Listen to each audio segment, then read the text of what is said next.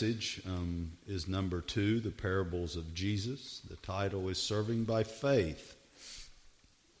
Um, as I have started studying for this series, I, I found some interesting facts concerning um, Jesus and his parables.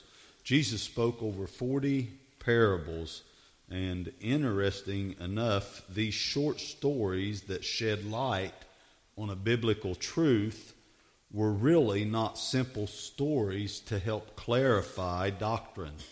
As, to be honest with you, you know, that's what I was taught and what I believe, uh, or what I had believed all these years. But in, re- in all reality, they were to confuse some of the Jews in Israel as a judgment against their unbelief.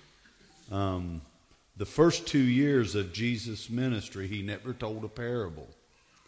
And after that two year mark, he, he, really up until then he, he just continually expounded upon truths from the Old Testament scripture. And one the Sermon of the Mount would be a, a prime example of that. But um, from the two year mark on, he only spoke in parables. And it was for the specific judgment of the religious, uh, legalistic Jewish leaders um, who did not understand his parables, and that was on purpose. Um, just because these stories are well known does not mean that the true meaning is fully understood. Um, because Jesus used them to hide the truth. In, in, in fact, you'll find leading right up to the crucifixion, it was a parable that he spoke to the Jews that riled them to the point of killing him because they did not understand. And so I'll show you um, and understand that a story without explanation is a riddle. And that was what he used those stories for to the Jewish leaders. Um, but for those who believe, those who are saved, they do powerfully illustrate a divine truth. And so these stories had a profound purpose. And in Mark um, chapter 4, verses 33 and 4, I want to give you the scriptures to back up what, what I've said. I've put it, um, th- these first two verses um, in the NIV because they they're very plain spoken. And it says in verse 35, though, that that day, that day, keep, keep that in mind. Very interest, interesting because that day is predicated with two verses in verses 33 and 34 concerning parables. And we want to we want to look at those. It says with many similar parables, Jesus spoke the word to them, so much as they could understand. He did not say anything to them without using a parable from that day. But when he was alone with his own disciples, he explained everything.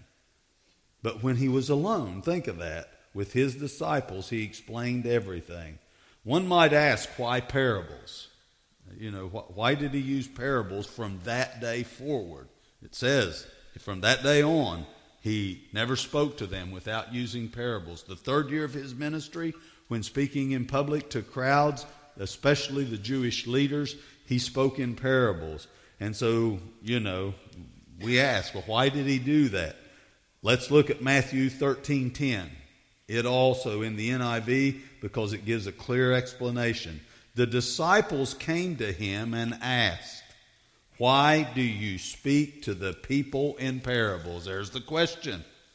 So Jesus himself is going to answer the question as to why, from the two year mark in his ministry on, he spoke in parables. And here's his reply Because the knowledge of the secrets of the kingdom of heaven has been given to you. He's talking to his disciples who asked the question, but not to them. Speaking of those religious leaders and those that were unsaved. Whoever has, and men, listen to this, whoever has will be given more. Speaking to Christians, and, and I'll explain that and they will have an abundance. Whoever does not have even what they have will be taken away. Wow. Hmm. This is why I speak to them in parables. Though seeing, they do not see Though hearing, they do not hear or understand. To them is fulfilled the prophecy of Isaiah, or in them is fulfilled the prophecy, Isaiah. I don't have time to go back this morning and, and take you to what happened, but I'll paraphrase what actually transpired. So, for the last year of his ministry, that day, as we seen in verse 35 forward, he spoke only in parables in order to what? Fulfill prophecy of Isaiah. And hide the truth from the Jews. Why was he trying to hide the truth? In order to set up the crucifixion and to fulfill the prophecy and secure salvation for mankind. If they had understood, they may not have crucified. But they didn't understand, and that's why he spoke in parables. Forty parables understood by the disciples. Why? Because it said Jesus himself taught them and explain them and give them the explanation of the intended and revealed the truth to them of the parables to his disciples. Forty parables that we too can understand how? Because of the Holy Spirit that lives in us, revealing through the power of illumination. The Holy Spirit illuminates the Scripture and gives to us by His indwelling presence. Kelly said she sat in, in a swing and God revealed to her not through audible spoken words. He didn't come down and, and yeah. But the Holy Spirit that lives in you reveals truth of the Scripture, illuminates it, shows you what it means because He lives inside of you once you put your faith and trust in Him. So we as Christians can understand because of the illumination of the Scripture. I found this all very interesting that, that Jesus taught his disciples these truths, and the Holy Spirit teaches us these truths from the parables. Stories, simple stories. They weren't true stories, they were stories that he used to make up truth. It is rather long, but I want to read our parable for today because it is part of some of the scripture. It, we, will leave, we'll go refer back to it um, as we read it together. Uh, it's in Matthew 25. If you want to find it on your iPad, your Bible, your phone, whatever, there's 15 or 16 verses of it. We're going to read it. I use the New King James um, just simply because it's what I understand best. But we'll read it together this morning, the whole parable beginning in Matthew 25, verses 14 through 30. For the kingdom of heaven is like a man traveling to a far country, who called his own servants and delivered his goods to them. And to one he gave five talents, to another two, to another one, to each according to his own ability. And immediately he went on a journey. Then he who had received the five talents went and traded with them and made another five talents. And likewise, he who had received two gained two more also. But he who had received one went and dug in the ground and hid his Lord's money. After a long time, the Lord of those servants came back and settled accounts with them. So he who had received five talents came and brought five other talents, saying, Lord, you delivered to me five talents, and look, I have gained five more talents besides them. And his Lord said unto him, Well done, good and faithful servant. You were faithful over a few things. I will make you ruler over many things. Enter into the joy of your Lord. He also, who had received two talents, came and said, Lord, you delivered to me two talents. Look, I have gained two more talents besides them. And his Lord said to him also, Well done, good and faithful servant. You have been faithful over a few things. I will make you ruler over many things. Enter into the joy of your Lord. Then he who had received the one talent came and said, Lord, I knew you to be a hard man, reaping where you have not sown, and gathering where you have not scattered seed. And I was afraid, and went and hid your talent in the ground. Look, there, you have what is yours giving back his one talent. But his Lord answered and said to him, You wicked and lazy servant. You knew that I reap where I have not sown and gather where I have not scattered seed. So you brought to you ought to have deposited my money with the bankers. And at my coming I would have received back my own at least with interest. So take the talents from him and give it to him who has ten talents. For to everyone who has, more will be given. He will have an abundance. Man, underline that. But from him who does not have, even what he has will be taken away.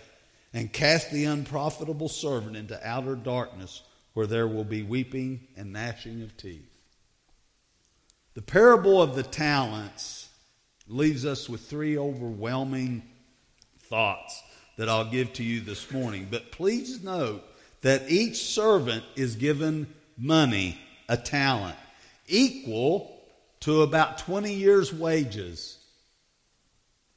One five, one two, and one one, according to one's ability.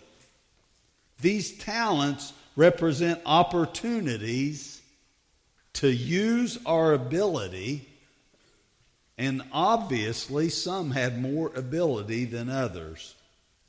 And the first thing that this parable teaches us is we ought to love the appearing of the Lord. When God comes to you and saves your soul, and He has given you gifts and talents, and we see what He is doing in our presence, we ought to love, we ought to cherish the things that transpire around us. We are living in a period of time when we have been assigned our ministries, those that are Christians, that are called, and, and, and God has saved your soul, and He g- give you a ministry, He'll lead you into a ministry according to your gifts and abilities God has given us. It is our privilege to serve and multiply and be stewards of the things of God. And let me stop and tell you what things we ought to multiply. The fruit of the Spirit is, is, is what transpires out of our life, it's the change. Excuse me.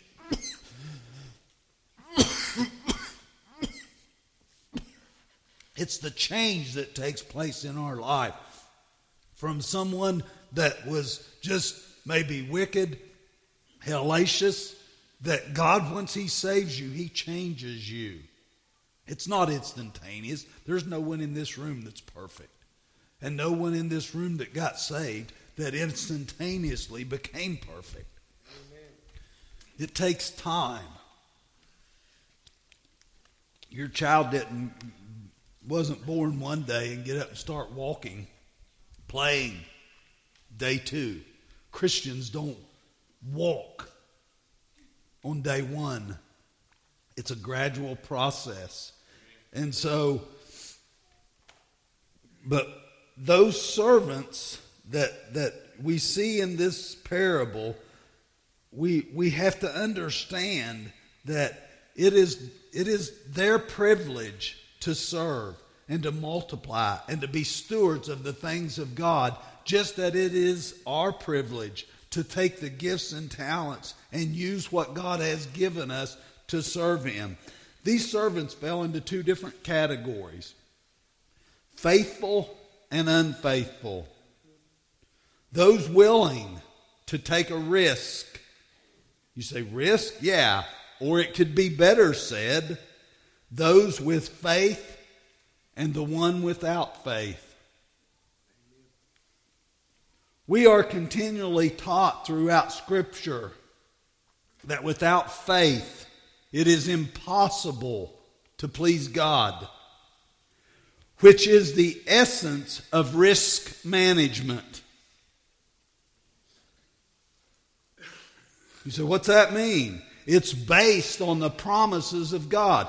He promised, if you look at what Jesus said, He said, who, who, who, Whoever has will be given more. And they will have an abundance. Wow. And whoever does not have, what they have will be taken from them if it's not used. And there's, and there's no faith to serve, to use your gifts and talents, your money and your ability. We lose sight of that sometimes.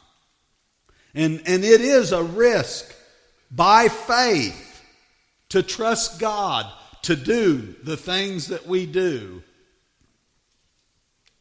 So the servants with faith who were faithful took their money, the talents that they were given, the gifts and the talents, and put them to work for the Lord. My question would be to you today Are you putting your gifts and your talents and your abilities to work for the Lord? An unfaithful servant who was scared. Think, listen to what he said. I was scared. I knew you was a hard man. He was scared, worried, afraid.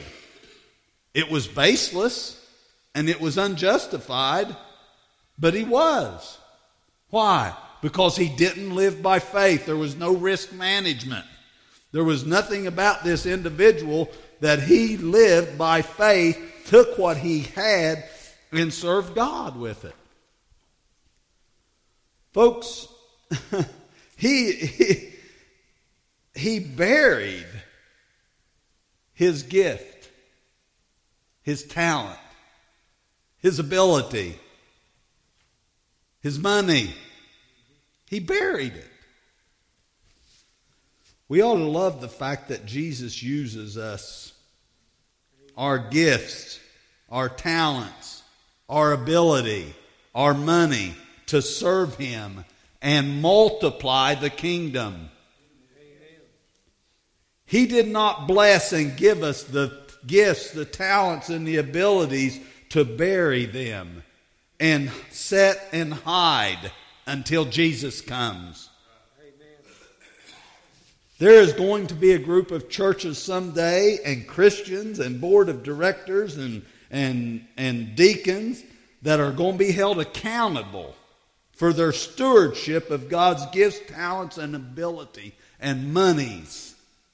You mark my word, we ought to love the appearing of the things that God shows up and gives us all that we have to work with and serve Him and take advantage of it. Because the more that we have, the more will be given and we'll have an abundance. He'll replenish Amen. what we use to serve Him and build the kingdom. How many large steeple, few people churches sitting on coffers of money left for what? The Antichrist to use? To do nothing to reach people with the gospel, to reach the lost, to spread the love of Christ? Can you imagine the accountability that's going to be taking place? at the judgment seat of Christ. We need to take advantage of what God has given us and use it. I, have said, you can ask our board, I hope there's not one dime in the bank here when Jesus comes back because I don't want to be held accountable for why I didn't use it. Amen. I want to be I want to, I want to be on mission. I want to be serving. I want to be seeing people saved. I want to see this baptistry being used. How many large steeple, few people churches never see what we see? We're blessed above and beyond what we even think or can comprehend. Amen. The spreading of the love of Christ so, first, we ought to love what He's doing, His appearing. This Lord showed up in their lives and give them talent. God has showed up in our midst and give us abundantly. There's not a church around that you'll all compare talent for talent, ability for ability, and money per capita of the amount of people that we have. And what God has done here. Second, we need to look for His appearing, His reappearing and be vigilant and look for opportunities to place people with gifts and talents, an opportunity to use the money that God has provided. He has entrusted us with this in order to do one thing, and that is build the kingdom and reach people with the gospel. Amen. Not to bury it, whether that is building a new facility, whether that is maintaining and bettering what we have, we're giving it to others in missions and such, we will be held accountable if we're hoarding and burying our gifts and talents and abilities and money if we don't use the folks and their gifts, if you're not using your gifts and talent, you're going to be held accountable. I'm not promoting frivolous spending. There's not a person here that'll tell you that has served with me on the board of this church that I promote frivolous spending. But I do promote spending what we have because I know God's going to reimburse us and give us more and more and more the more we use what we have to reach those with the gospel. We ought to always, as a church, be looking for people to serve, adding to the ministry, adding to those folks to get involved in the building of the kingdom and spreading the gospel. And you never know who that is and who God is going to use in some special way.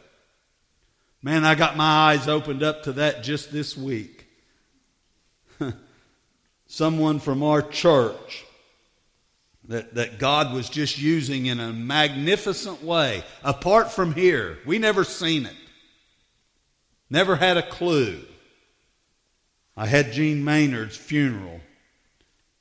And I, I, knew some of his story because he had came to me one time. And, and by his own admission, he said, Preacher, I was a very bad person. He said, and I mean bad and bad, bad.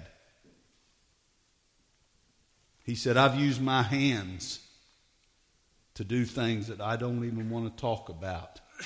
And he swore me to secrecy that I'd never tell it while he's alive. But he was an ex military, served in two branches of the service, a mercenary. The guy that would go in and take people out. Literally.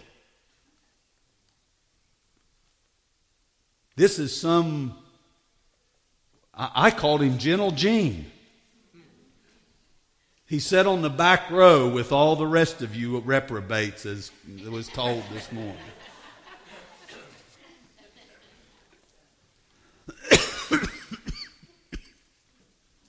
Gentle Gene had a had a twangy voice. You'd never some loving little old grandpa.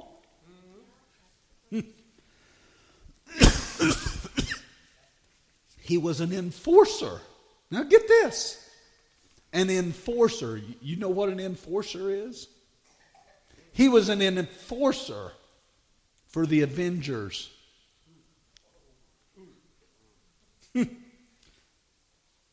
a self proclaimed very bad person. And he told me, he said, Preacher, I, I just, I, I, I've done terrible things, and I, I, I don't know how to live with the guilt and the shame, and I don't even want to talk about it. He said, But I love the Lord. Amen. Once I got saved, I love the Lord. And I'd tell him, I'd say, Gene, it's all under the blood once you got saved. Amen. You're forgiven. His son told me this week.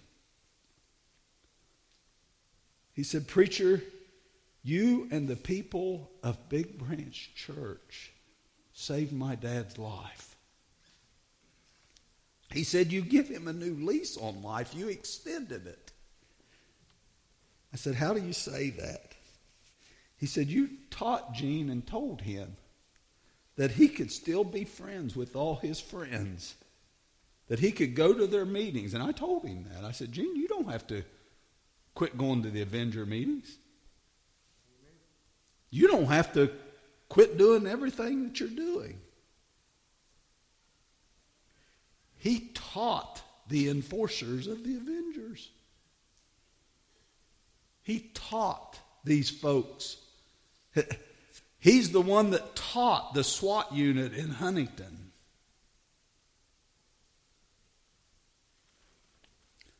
There, there was an undercover officer there speaking to one of his sons, and I walked up and he said, That's the meanest white man, pound for pound, that I've ever met in my life.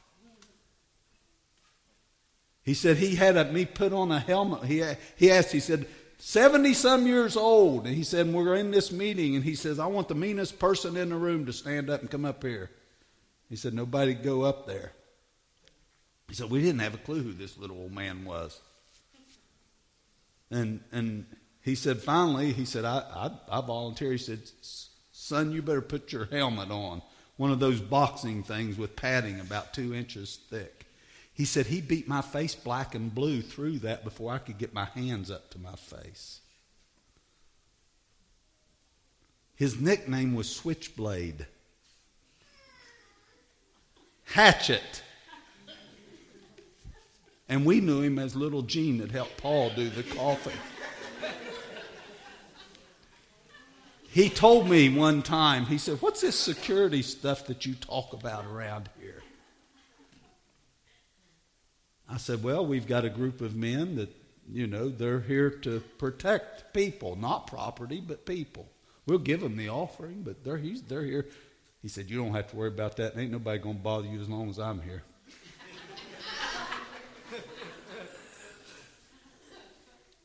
I'm like, do what? His son told me, he said, after he started coming to your church, lived in Columbus, he said, I was church, he said, one Sunday morning, he walked in my church, had his jacket on, you know, the leather jacket. He said, I thought, oh my God, they're here to rob us. He said, God changed his life, unbelievable. And it gave him a lease on life because he could still go and meet with his friends and be involved. You say, what, what was what that look like?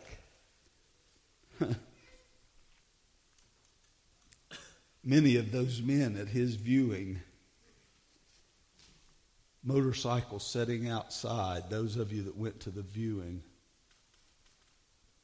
many of them were there. And at the funeral, Mark, be my witness, they were lined. So many people there, they were lined around the wall. Standing room only, telling of his witness and how he would meet with them and talk about the life, how had, God had changed his life. And tell them that he loved the Lord And the kind, loving people of Big Branch Church accepted him for who he was. Oh my goodness, if we'd look beyond appearance and understand the gifts and the talents that God has given us and the people that we can win with our testimony. The more we use, the more we spend, the more He'll give us to reach the lost with the gospel. Wow. Why? Because He's a God that replenishes those doing the faithful work of the ministry, that by faith give and with not just their money, but with everything that they have, with the purpose of reaching the lost. God is in the saving business. And He'll use people like Gene to reach the unreachable. Last, we need to labor until his appearing. Please notice the servant with one talent, I do not think purposely did evil, but by doing nothing committed sin. By being scared, no faith, robbing his Lord of his service and increase Yet the two by faith, and notice that they had faith, they received commendation, praise, and reward. In fact, their amount of stewardship was not just replenished, it was doubled. The more we do, the more we spend, the more we look for people to be involved and reach the lost, God will double our increase.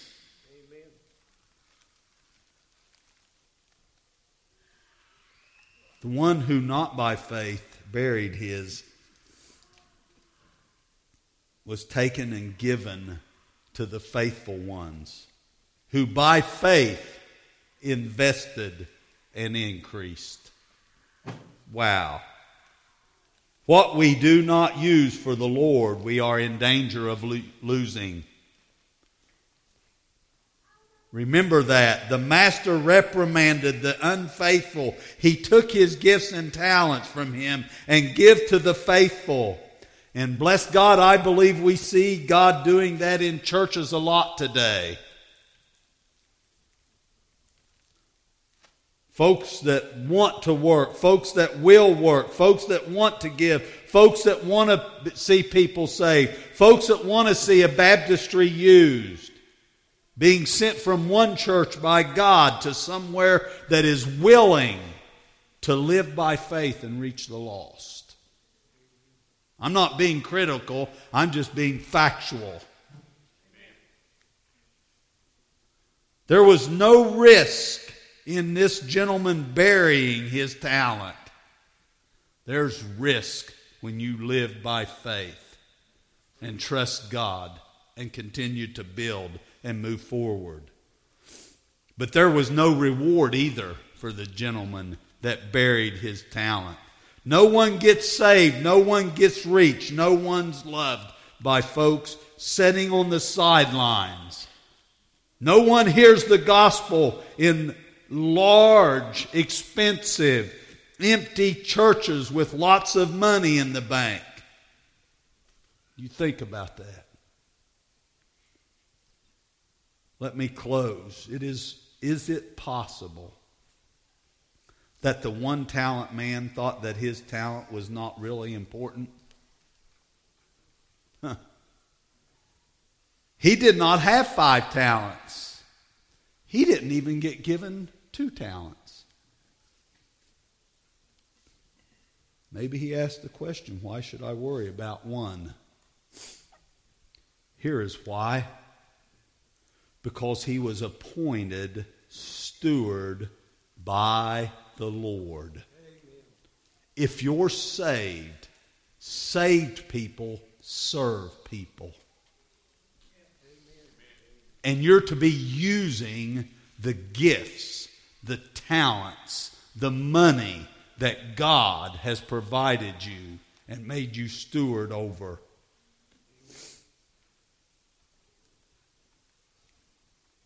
You're gifted and talented, monetarily provided with, and able to serve and give.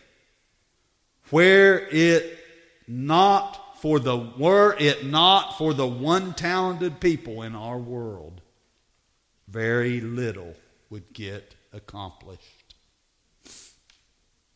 If it not for the Gene Maynards of the world, the Avengers would not come to a funeral service where they packed around the walls and hear the gospel preached.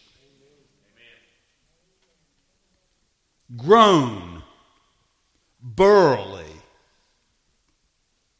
rough, wicked, mean old men would not have stood around the wall on Thursday where there was standing room only with tears running down their cheeks.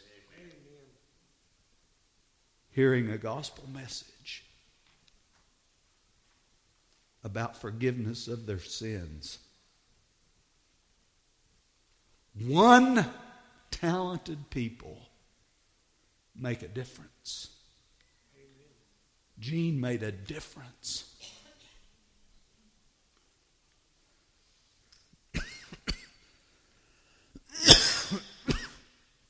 Gifted, multi talented, wealthy, unwilling by faith to invest, standing on the sidelines, burying their talents, don't make a difference in the lives of those with hurts, habits, and hang ups. It takes giving of yourself, your time, your talent, your ability your money to make a difference and receive the reward. This parable of Jesus so vividly teaches us to serve, to use our gifts, our talents, our ability, and our money to reach the lost.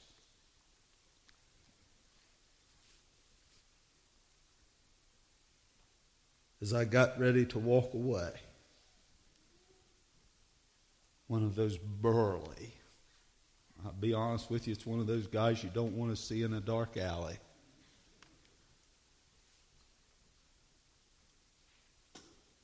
He come up to me and he said, Preacher, I didn't know why, but Gene gave me a message to give you. Almost every Sunday as I'd leave this building. He'd smile at me. And his way of telling me that was good was, you keep practicing, you'll get better.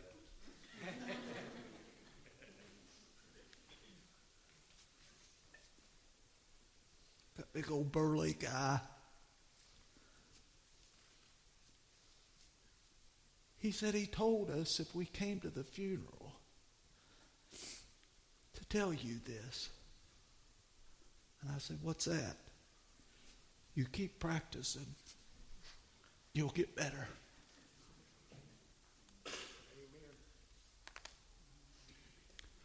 One talented people make a difference. We'll never know the results of what he did outside of this building. I don't know how many from the armed services, how many law enforcement, there was sheriff's deputies, plainclothes policemen, motorcycle riders standing in that room never had a clue what was going on outside these walls. But he was using his talent, his ability, his gifts. Are you using yours to build the kingdom? What's your testimony at work? What's your testimony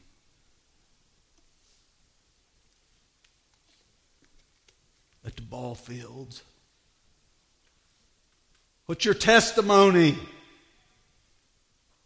at the places you love?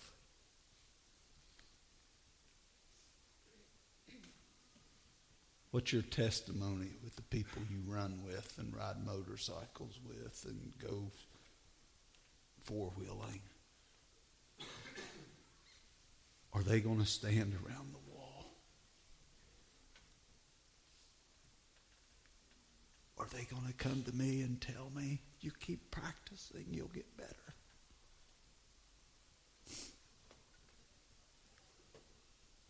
God, I hope so. Let's stand.